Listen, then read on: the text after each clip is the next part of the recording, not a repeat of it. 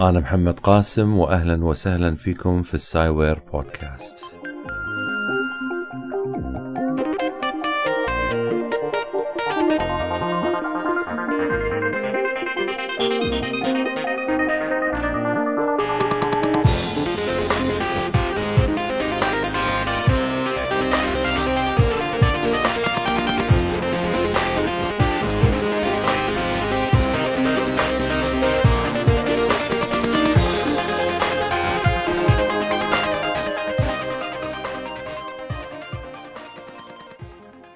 أهلا وسهلا بكم في السايوير بودكاست. في هذه الحلقة سأكمل مشوار نظرية التطور من خلال مقابلة مع الدكتور فيصل الصايغ.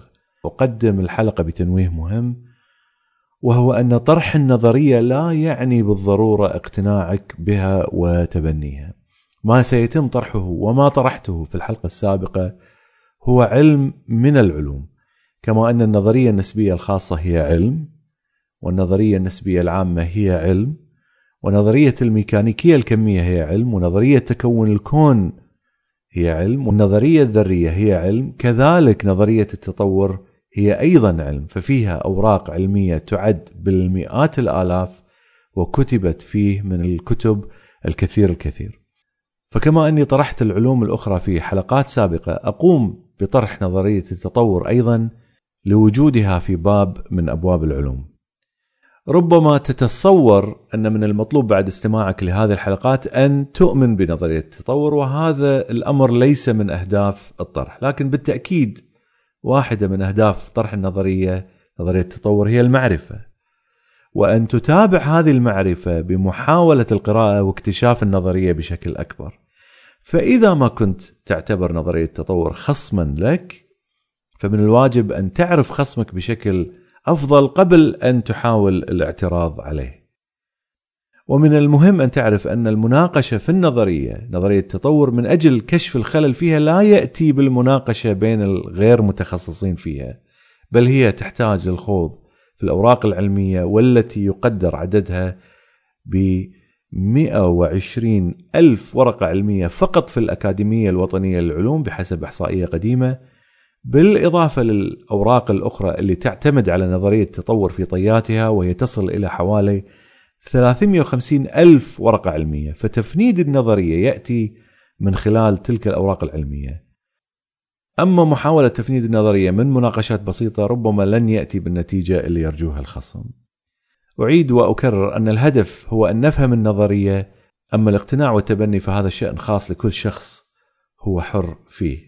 ويأتي بعد القراءة والتعلم أما التفنيد الحقيقي يأتي من خلال دراسة النظرية في الصروح العلمية وبكتابة الأوراق من خلال الأوراق العلمية طبعا من خلال التجربة العلمية الدقيقة.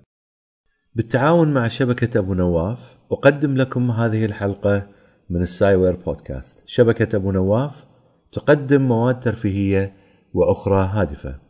ولاهتمامهم بتقديم مواد مفيدة وبناءة ترسل لكم السايوير بودكاست من ضمن باقتها المنوعة. ليصل البودكاست لمسامع أكبر عدد من أفراد العالم العربي.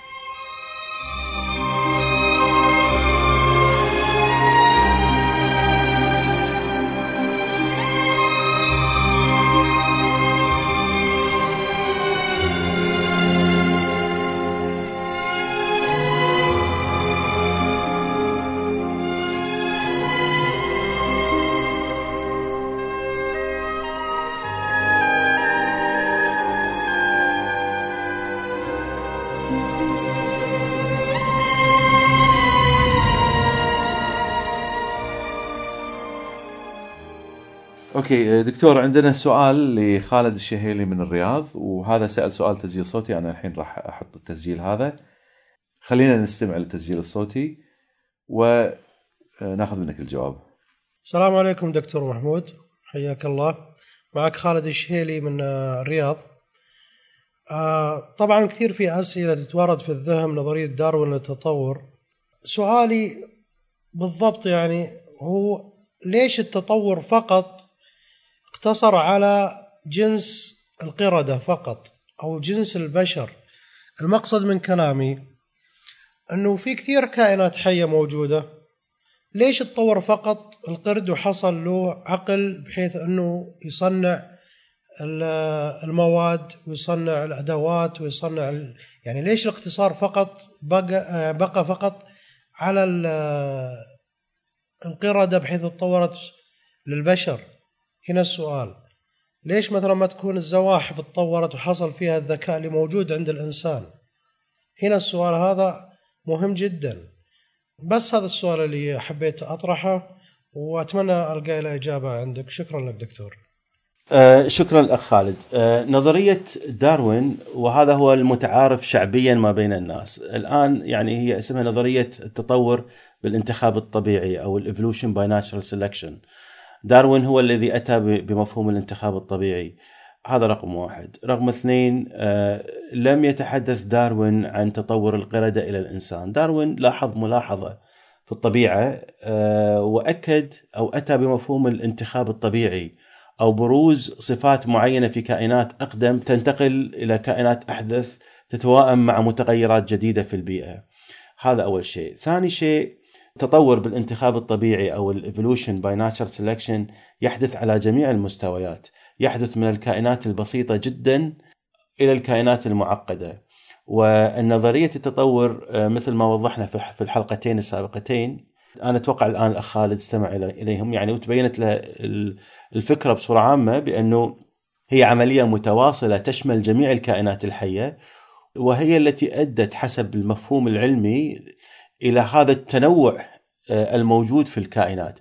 فنظرية التطور تفسر تنوع الكائنات ولا تتكلم عن إنه القرد صار إنسان. هذا مع الأسف هذا هو ال- المفهوم الخاطئ الموجود والمتداول.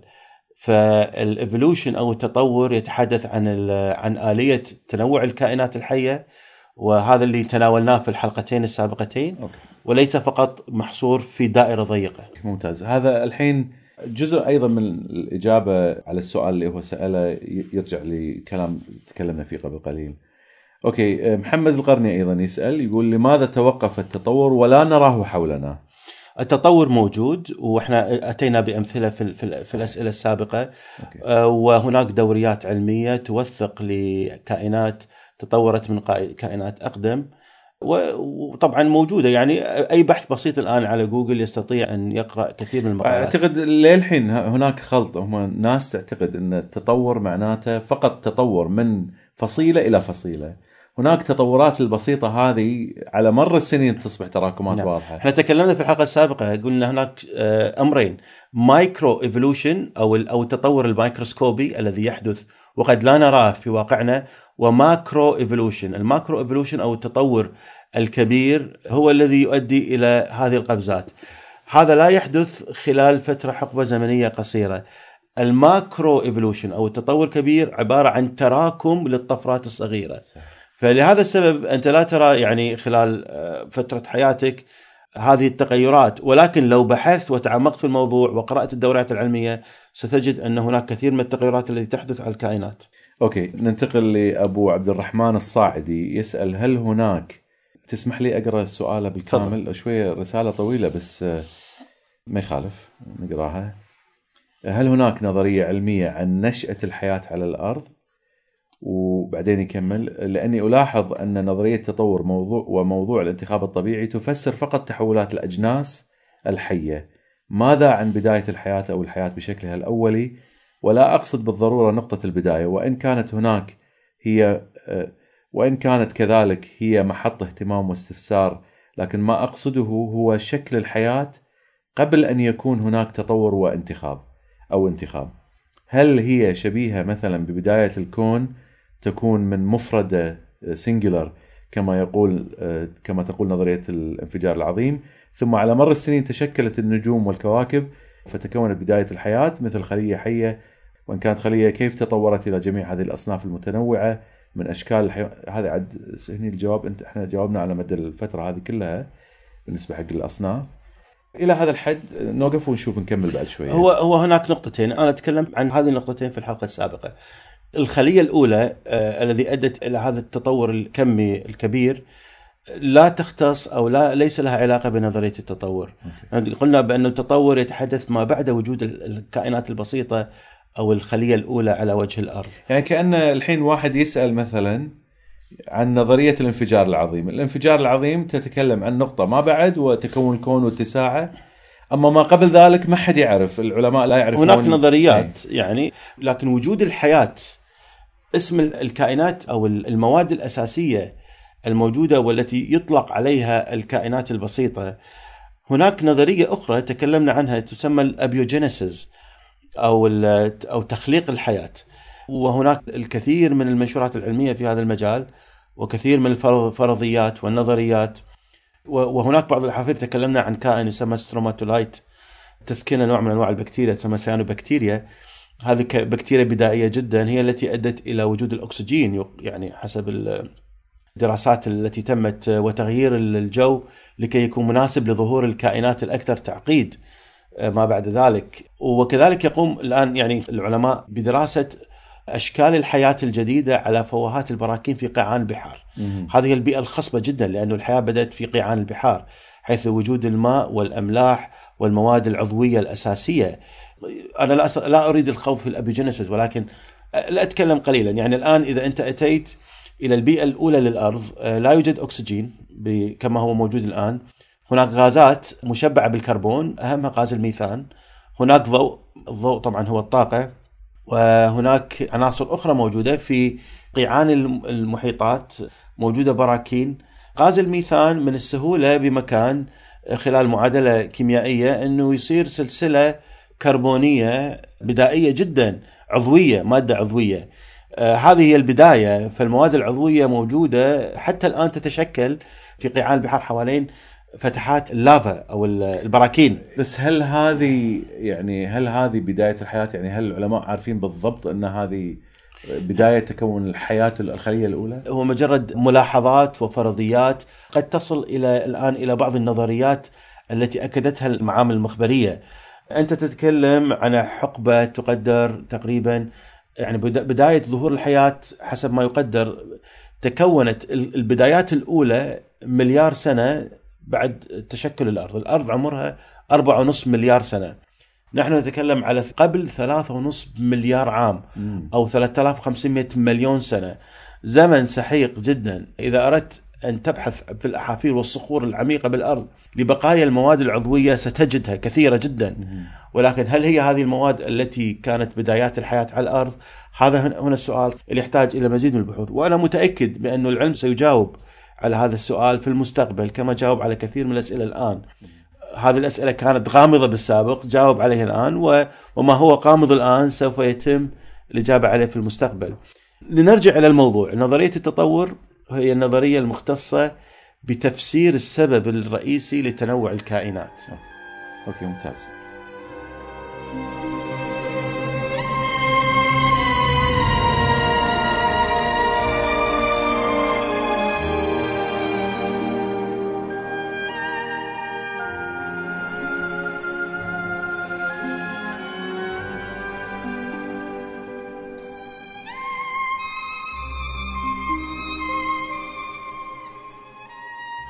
أكمل اسئلته ما يخالف أساس ما نبي نترك أحد. يقول هل نستطيع رياضيا معرفة أو قياس عملية انتخاب أو تطور حيوان واحد لنعرف في النهاية عمر الحياة على الأرض؟ فنقارن بين هذه والنتيجة وعمر الأرض أربعة من ونص مليار سنة. ولا ننسى عدد الكائنات الحية يصعب أو يتعذر عده ولكن تقريبا أنا السؤال ما وضح بالنسبة لي. أنا قرأت السؤال وفعلا لكن قضية الرياضيات أنا مش عالم رياضيات وحقيقة يعني لا أعرف الإجابة على هذا السؤال. قضية عمل معادلات رياضية قد يكون المختصين بعلوم الرياضيات. أفضل مني في إجابة على هذا السؤال ولكن عمر الأرض محسوم حسب الحسابات الموجودة الحالية والدراسات الحالية. والزمن التقريبي لظهور أول حياة كذلك شبه محسوم. أعتقد أيضا هناك إحصائيات أو حسابات احتمالية لكم عدد الجينات أو الأحماض النووية التي تتغير على مدى سنة أو على مدى 3000 سنة أو... تقريبا هناك دخول آه، تغيرات معينة محسوبة. آه، ويتم طبقا لذلك حساب من كم جيل آه، حصل تطور من صنف إلى صنف، لكن هذه الأمور مجرد زيادات على نظرية التطور. ولا تعتبر يعني هي الدليل القاطع على هذه النظرية. أوكي يقول أنا أكثر ما يحيرني لماذا هو وحده الإنسان من بين ملايين الكائنات الحية هو العاقل الذي يستطيع عمارة الأرض أو إهلاكها؟ لماذا لم تنتخب الطبيعة أكثر من عاقل من كل جنس لتجعل هناك موازنة على كوكب الأرض؟ سوف يتنافسون وسوف يسود عاقل واحد. هذا هو قانون الطبيعة. أي. آه، ولكن من يقول بأن الإنسان هو السائد الآن؟ قد تخرج فيروس يقضي على الجنس البشري آه كلام- يعني كلام سليم. يعني يعني الآن الإنفلونزا الطيور وإنفلونزا الخنازير وآخر واحد اللي هو اللي خرج اللي هو عبارة عن إنفلونزا الطيور والخنازير كان فيروس جديد عبارة عن ريكومبينيشن. ويقال بانه خطورته تكمن بأنه ينتقل آه، عن طريق عن طريق الهواء من شخص إلى شخص وليس بالضرورة عن الكورونا الاختلاط قصدك ولا شيء؟ الكورونا فيروس هذا أي. صنف جديد وليس بالضرورة عن طريق الاهتمام بالطيور أو بالخنازير مثلا أو الكائنات الثديية. هذا يعتبر من الأوبئة القوية جدا. فمعناته لا لا نكون يعني يعني واثقين من نفسنا. اي إلى هذه الدرجة بحيث أن نعتقد أن إحنا سائدين نعم. بلا نهاية. وأضرب مثل آخر. إحنا قلنا نحن نسمى الهومو سيبن سيبن. الهومو سيبن خرج قبل 200 ألف سنة من أفريقيا وانتشر آه، إلى بقاع مختلفة من الأرض. آه، ولكن انقرض معظم انقرض بسبب انفجار بركان آه، اللي موجود في إندونيسيا. آه، يعني لم يحضرني اسم اسم الآن البركان. هو نشط جدا. في ذلك الزمن تقريبا يقدر قبل سبعين ألف سنة أو ثمانين ألف سنة قبل ظهور الإنسان الحديث انفجر ذلك البركان. عمت سحابة سوداء غطت الأرض كلها وتم حجب أشعة الشمس وأصبح هناك عصر جليدي بداية عصر جليدي غطى الجليد تقريبا مسطحات كثيرة من الأرض فانقرضت كثير من الكائنات على فكرة والنباتات وحتى الهوموسيبن لم يستطيع مجابهة هذه التغيرات. ولكن الذي صمد من هذه الفئة الصغيرة بعد يعني انقشاع هذه الغيوم السوداء وانتهاء التلوث الرهيب حتى قالوا بأن التلوث الذي حصل يقاس بملايين المرات أكثر من الذي نتباكى عليه الآن من الاحتباس الحراري وإلى آخره. صمد وأدى إلى تطوره إلى ظهور الهومو سيبن سيبن هو الإنسان الحديث. فقد تحدث أحداث لا نستطيع التحكم فيها. هناك أحداث كونية زي ال- ال- النيازك التي تضرب الأرض وهناك أحداث تحدث لكائنات قد تسيطر. ونحن لا نتكلم عن الكائنات المفترسة نتكلم على جراثيم لا نستطيع رؤيتها. وحتى هل ممكن يعني الإنسان أيضا تظهر مثلا دولة؟ يمكن اليوم جينيا الاختلاط صعب لكن تظهر هناك دولة تقضي على باقي البشر بذكائها العالي مثلا جينيا تعدل نفسها. نعم. هناك آه، هذا كل شيء محتمل. مستقبلا سندخل ويكون بالسياسة. أكثر ذكاء إحنا نتكلم. سندخل بالسياسة. يقال طبعا حسب رؤية الاقتصاديين بأنه ستكون بالمستقبل منافسة على الموارد المائية والغذائية بسبب الانفجار السكاني العالمي، لأنه مهما نطور من مواردنا الغذائية ونحافظ على الموارد المائية سيأتي الزمن الذي تكون هذه الموارد محدودة مع عدد البشر، فبالتالي الأمم التي تستطيع أن تزرع وتأكل وتورد هي التي ستعيش والتي لا تستطيع ذلك ستنمحي مع الوقت أو تندمج في المجتمعات التي تستطيع وتندثر. ولا لا نذهب بعيدا يعني هناك حضارات وأجناس كانت تعيش قبل 5000 سنة واندثرت، أين الفراعنة الآن؟ اندثروا في محيط وطبعا جيناتهم قد تكون موجودة الآن، أين الفينيقيين؟ الفينيقيين الآن أبنائهم موجودين ولكن كحضارة انتهت. Neanderthal man أيضاً. النياندرتال انتهى بالضبط مع الإنسان الحديث البيجامي مان وإلى آخره طبعا هناك أجناس كثيرة لم تستطيع مجابهة الشعوب الأقوى فأو اندثرت أو آه، اختلطت بالشعوب الاقوى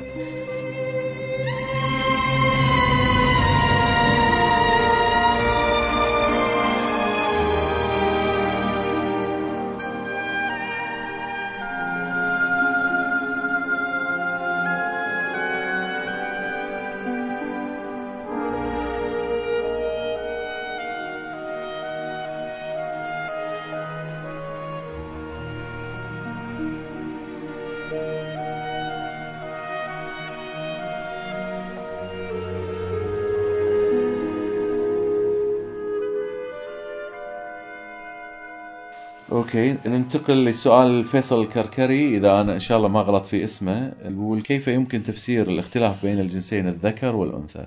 تكلمنا عليه بالحلقة السابقة اللي هو جينيا الكروموسوم. ال XY وهناك جزء من كروموسوم Y يشفر لظهور الصفات الذكرية في الرجل بالبداية التستوستيرون هو الذي يؤدي إلى يجعل المبيض يجعل الخصية خصية إذا لم يوجد التستوستيرون بالبداية هذه الأعضاء ستظل كمبايض فبالتالي آه، هو التستوستيرون الذي يتكون بسبب الجينات اللي تشفر له في ال Y chromosome هو الذي يحدد الذكر آه، أم الأنثى. أوكي الحين سؤال ثاني يقول الانتخاب الطبيعي يختار الطفرات المفيدة فكيف تحافظ الكائنات الحية على هذه الطفرات خصوصا عندما لا تكون مفيدة جدا في مراحلها الأولى؟ وهذا سؤال قوي ترى سؤال جدا قوي يقول لك الحين أنت عندك طفرة صارت. هذه الطفرة مو بالضرورة تكون مفيدة فائدتها قد تكون قليلة جدا فشلون تحافظ عليها بالأساس هي موجودة الطفرة الصفة موجودة الصفة قد تنحى منحيين أو تكون صامتة أو تكون تدفع باتجاه إذا كانت مضرة سينقرض آه، هذا المولود أو الكائن الذي يملك هذه الطفرة. ترى على فكرة بس عشان أعطيك مثال هو يضرب الجناح مفيد ولكنه ليس كذلك عندما كان مجرد زائدة على طرف الحيوان. للأمانة العلمية آه، يعني لم أقرأ كثيرا بتطور الجناح ولكن الجناح الآن القصير الذي تكلم عنه قد يكون ذراع هو كان ذراع بالنهاية. كان يستخدم لأغراض معينة زي التمسك بالأشجار أو أو الصخور أو تناول الأكل أو الغذاء. وخرجت منه بعض الريش مثلا. ومع الوقت تم استخدامه للهروب من الفرائس إلى أن تراكمت هذه الصفة وأصبح جناح. أنا أحب أضيف على هالكلام يعني شفت أنا لقطة من لقطات اليوتيوب وأيضا هاي أعتقد إذا ماني غلطان إن شاء الله ما اكون غلطان إن كان هناك بداية ظهور الريش صحيح إن الطير ما يقدر يستفيد منها للطيران المعروف حاليا إلا أنه يستطيع أن يصعد منحدرات أو مرتفعات عالية نسبيا وبسهولة فهذا يسهل عليه الهروب من الفريسة أو المفترس بصعوده بسرعة في هذه المرتفعات. فهذا وإن كان التطور ما خدمه خدمة كاملة لأن أعطاه شيء يفيده على حتى المستوى البسيط. فبقيت معاه هذه لما لو لم تكن فائدة لهذه الصفة لما بقيت وتطورت وتضخمت إلى أن أصبحت جناح. هي بالتأكيد بدأت بدايات متواضعة. قد يتخيلها البعض بأن قد تكون مضرة أو زوائد ولكنها بالتأكيد كانت تؤدي وظيفة مفيدة. أوكي. هو طبعا يسأل سؤال أيضا عن كيف تطورت المشاعر بس أعتقد هذا خارج نطاق هذا خارج المشاعر. إحنا لا نعلم قلنا حتى ممكن للحيوانات البدائية عندها مشاعر لأنه أنت ترى أنه نذهب إلى الثدييات الثدييات ترعى مواليدها تقدم لها الغذاء تحميها من المخاطر. هذه هي مشاعر. حتى التماسيح التي تعتبر بدائية التماسيح لا تملك المخ الجديد أو ال new brain. مخها قديم جدا. آه، أو غير متطور. آه، أنت ترى أنها هي تضع البيض وتحمل البيض تجلس في عندما تدفن البيض تكون في مكان قريب لتحميه من ال predators أو من المفترسات. وبعدين تساعد المواليد التماسيح الصغيرة تحملها في فمها إلى المياه. هذه إذا إذا هذه لم تكن مشاعر ماذا تسميها يعني قد تكون غريزة وبالنهاية المشاعر هي جزء من الغريزة بعد يسأل سؤال هم أيضا خارج موضوعنا اللي هو هل يمكن تعميم نظرية التطور لتصل إلى حد تفسير تطور الكون؟ نخلي هذا السؤال. تطور الكون جزء هذه موضوع فيزيائي. أوكي. فريد عبد الرزاق الكرخي يسأل يقول أنا عندي سؤالين عن نظرية التطور أرجو اختيار أي منهما. السؤال الأول نظرية التطور تقول أن كل أنواع الكائنات الحية نشأت من أصل واحد أو خلية واحدة، اذا كيف نشأت الخلية الأولى؟ هذه جاوبنا جاوبنا على هذا السؤال. السؤال الثاني إذا كان الإنسان قد تطور من القرد من القردة وعبر آلاف السنين فلماذا لم تتطور القردة أيضا؟ لماذا بقيت قردة؟ وهذا أعتقد جاوب جاوبنا عليه. جاوبنا. أرجو التطرق إلى موضوع حواء الميتوكوندريا في البودكاست مودتي. طبعا آه، في في شيء ودي أقوله بعد آه، الشباب اللي بعثوا لي هاي الرسائل كلهم كانوا شاكرين لك وأيضا للبودكاست وأنا يمكن ما ذكرت الأشياء هذه كلها بس أنا شاكر لهم المشاعر الجميلة اللي في الرسائل هذه. موضوع الميتوكوندريا الميتوكوندريا من ناحية تطورية هي عبارة عن هو تحمل نصف الموروثات التي تحملها الأنثى. نحن جميعا في أجسادنا الميتوكوندريا آه، الأنثوية والتي تحمل ال X chromosome. إذا كنا نحمل 46 كروموسوم نصف من الأم ونصف من الأب فالميتوكوندريا تحمل موروثات الأم اللي هم 23 كروموسوم. آه، لأنه الحيوان المنوي يحمل فقط موروثات الذكر ولا يحتوي على الميتوكوندريا. أما البويضة فتحتوي على الميتوكوندريا التي تحتوي نصف مورثات الأم التي أتت من أمها وأمها أتت من أمها. وعندما يتم التلقيح يتم التلقيح بنصف موروثات الأب والأم وتتكون الخلايا مع الميتوكوندريا التي اتت من الأم التي طبعا لم تجد المقابل لها عند الأب فتظل وهي موروث يحمل الأرث الأمومي طبعا عبر أجيال سحيقة جدا فشنو علاقتها هذه في حواء؟ هناك مشروع اللي هو ال National National Geographic Society مشروع عالمي لمعرفة الأسلاف تسمى National Geographic Project أو Genographic Genographic Project إذا أنت تعرف تريد أن تعرف نمط هجرات أسلافك عبر عشرات آلاف السنين ومن أين أتوا أنا عملته شخصيا قبل فترة طويلة. ترسل لهم عينة طبعا هي عينة عبارة عن مسحة من داخل الفم. يبعثون لك يعني عود مخصوص تأخذ مسحة وهم يحللون الخلايا ويستخلصون ال DNA ويأخذون ال Y chromosome لأنه أنت تحمل Y chromosome اللي نفسه يحمله أبك اللي نفسه يحمله جدك أبو جدك ابو أبو جدك إلى أسلافك. هذا من خلال الأم نفسها. من خلال أب ال Y ال Y chromosome. Okay. ال Y chromosome يذهب إلى الأب فمن السهوله معرفة أسلافك في عمق التاريخ okay. لأنهم حيحملون نفس ال- ال Y chromosome. فال Y chromosome اللي تحمله أنت حمله جدك قبل 10000 سنة لأنه هو نفسه. طبعا هناك طفرات تحدث موزونة تكلمنا عنها كل 3000 سنة في منطقة مناطق معينة ولكن هذه محسوبة ومعروفة. لا ولكن من من هذا النمط يمكن تتبع أسلافك ونمط هجراتهم ومن أين أتوا عبر التاريخ؟ أنا شخصيا أتكلم إنه أتت النتيجة. أنا عملت التاريخ أول ما أطلق المشروع. طبعا تعتمد النتيجة على غنى الداتابيز أو قواعد البيانات. قواعد البيانات الموجودة كلما كبرت قواعد البيانات لأشخاص عملوا هذا التحليل كلما آه، يستطيعون إعطائك أكثر معلومات أكثر يتم المقارنة وبالتالي يقول لك والله أنت أسلافك ابتدأوا من هذه المنطقة وانتقلوا إلى هذه المنطقة قبل خمسين ألف سنة وبعد ثلاثين ألف سنة ذهبوا هنا ما ويعطونك- تسمح لي أسألك آه، من وين أصولك؟ أنا الموروثات الشخصية قبل سبعين ألف سنة ابتدى أسلافي من من هضبة أثيوبيا وهذه جميع البشر الهومو سيبن. ابتدوا هناك. مم. ولكن طبعا نتيجة طفرة أخرى حدثت بعد أحمل أنا طفرة قديمة لم تتطور. هذا كانت آه، شيء جديد بالنسبة لي. هي شبيهة للناس الذين يعيشون في غرب أفريقيا في في ساحل العاج وبنين وفي المناطق اللي جنوب الصحراء الغربية. أنا أعتقد بأنه لم يعطوني البيانات كاملة وبعد ذلك ماذا حدث؟ لم يقولوا لأني أنا كنت من الأوائل الذين دخلوا في هذا المشروع. ولم يكن هناك كثير من الناس في منطقة الجزيرة العربية ساهموا في هذا المشروع. الآن قاعدة البيانات في منطقة الجزيرة العربية غنية جدا. لو أعيد عمل التحليل أعتقد ستكون البيانات أو النتيجة هذا أي شخص يستطيع انه يسوي تحليل شخص. حتى الآن؟ الآن تذهب إلى nationalgeographic.com تدخل تضغط على أيقونة ال Genographic Project أيوه وتدفع أعتقد 120 دولار ثمن ال kit أو ثمن ال- المادة اللي سيرسلونها لك وفيها تعليمات وسي دي تعطيهم العينة وهناك رقم سري يمكنك تتبع نتيجة الاختبارات إلى أن تخرج وشنو النتيجة. يعطونك بالنتيجة؟ يعطونك فقط وين أصولك ج- ولا؟ تحليلك الجيني ال Y chromosome وأصولك التاريخية هناك أثبتوا طبعا في ال Genographic Project يعطونك أيضا الأمراض ولا بس لا؟ هو هو هو مشروع عالمي لإثبات أنه أصول البشر واحدة. زين هذا هذا تابع للسؤال اللي هو يقول ميتوكوندريا؟ لا الميتوكوندريا الآن الأنثى عندها اثنين X chromosome.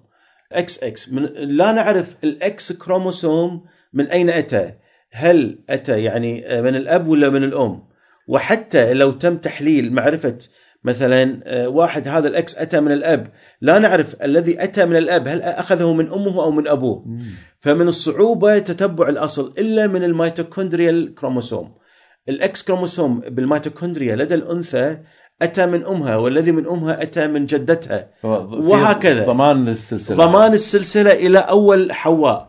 لهذا السبب قالوا بأنه آدم خرج أو أول آدم خرج قبل آه، تقريبا 70 أو 80 ألف سنة من الرافت فالي وحواء قبل 200 ألف سنة أو أو أو شيء مثل آه. يعني جميع ال ال الاناث اختلاف في توقيت آه، طبعاً. يعني طبعا هاي مسميات مو مسميات مسميات. مسميات لا مسميات يعني يقصد منها حواء أو آدم ولكن هي مسميات يعني لتقريبها في ذهن ال- البشر. طبعا هو هو شيق يعني أنا بس يعني اللي يريد الاستزادة من هالموضوع يذهب إلى National Geographic National Geographic dot com Genographic Project وهناك documentaries ووثائق جميلة جدا يعني غنية بالمعلومات عن هذا الموضوع. نعم. وأنا احيل السائل إلى إلى هذا الموقع. نعم. عجبني السؤال. أنا حتى يمكن الحين قاعد أفكر إني أروح لأن ما كنت أعرف عن الموضوع هذا.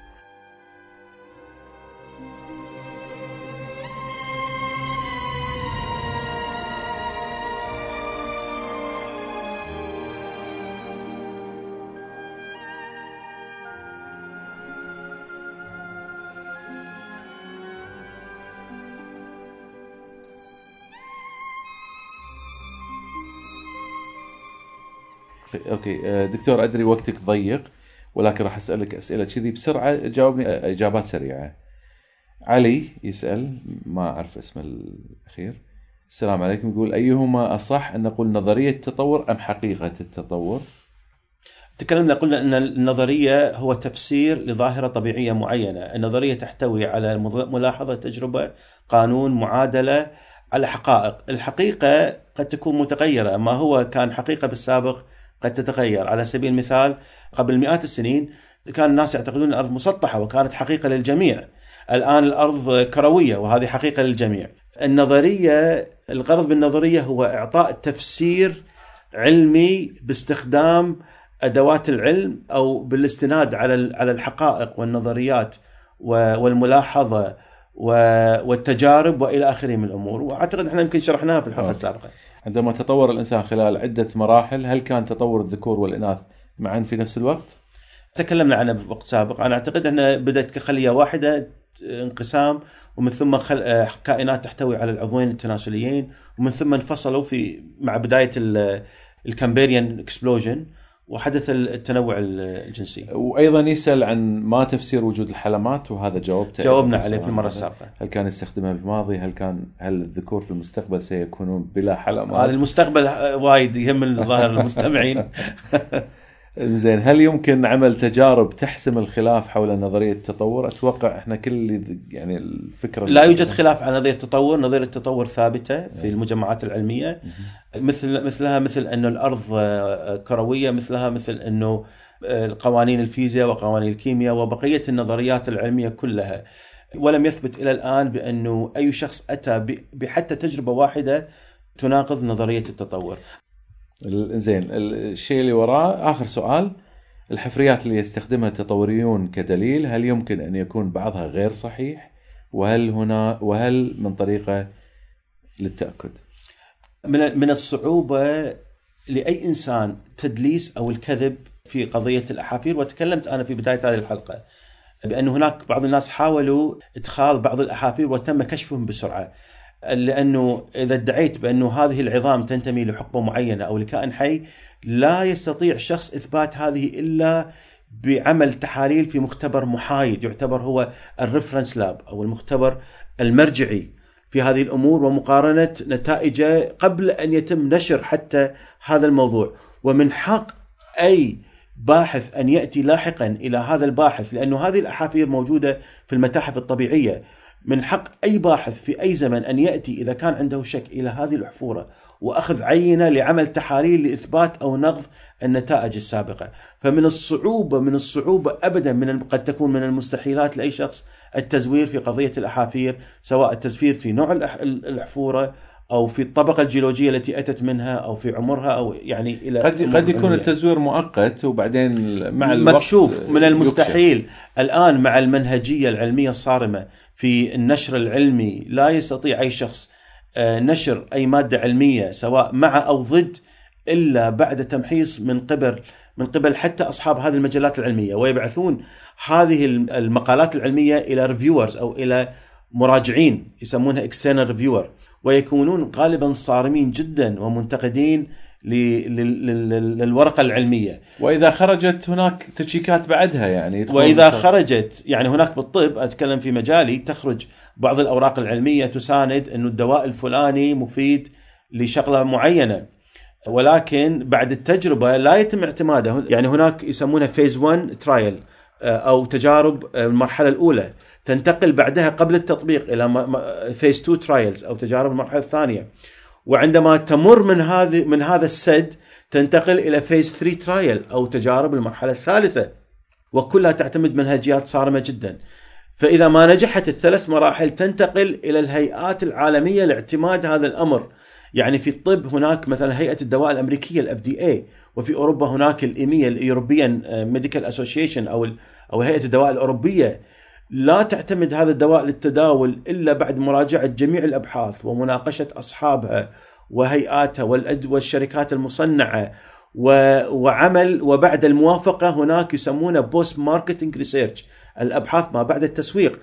تذكرون هناك الكثير من الأدوية التي سوقت ومن ثم سحبت من الأسواق لأن هناك جهات رقابية تراقب وتسجل كل الأمور فلا يوجد مجال حتى الذي نشأ من مبدأ غير علمي. حتى لو نفذ من كل هذه الآليات سوف يكشف لاحقا. فلهذا سنقول إن العلم ينتهج منهجية صارمة جدا ولا سبيل هناك للمتلاعبين باللعب فيه. دكتور فيصل أنا شاكر لك بس قبل لا ننهي الحلقة بس أود أن أقول للمستمعين أن أنا أشكرهم على الأسئلة وفي هناك أسئلة كثيرة وصلتني أيضا من خلال تويتر وغيرها لكن أنا كنت فقط راح أسأل الأسئلة اللي تأتيني بالإيميل كما بلغت المستمعين. لكن أيضا حتى المستمعين اللي يسالون الأسئلة هذه قد نكون أجحفنا في حقوقهم من ناحية أن السؤال ما كان واضح لي أو لك فيعذرونا إذا كانت الإجابات مو واضحة.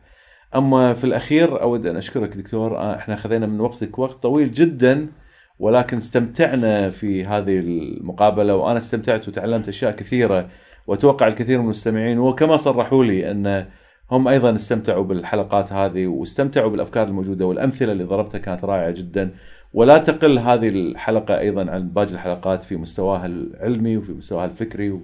وأنا شاكر لك الشكر الجزيل. وأنا شاكر لك كثير لاستضافتي وبالعكس أنا اللي تعلمت لأن هذه الحلقات حفزتني على القراءة كذلك. شكرا. يعطيك العافية.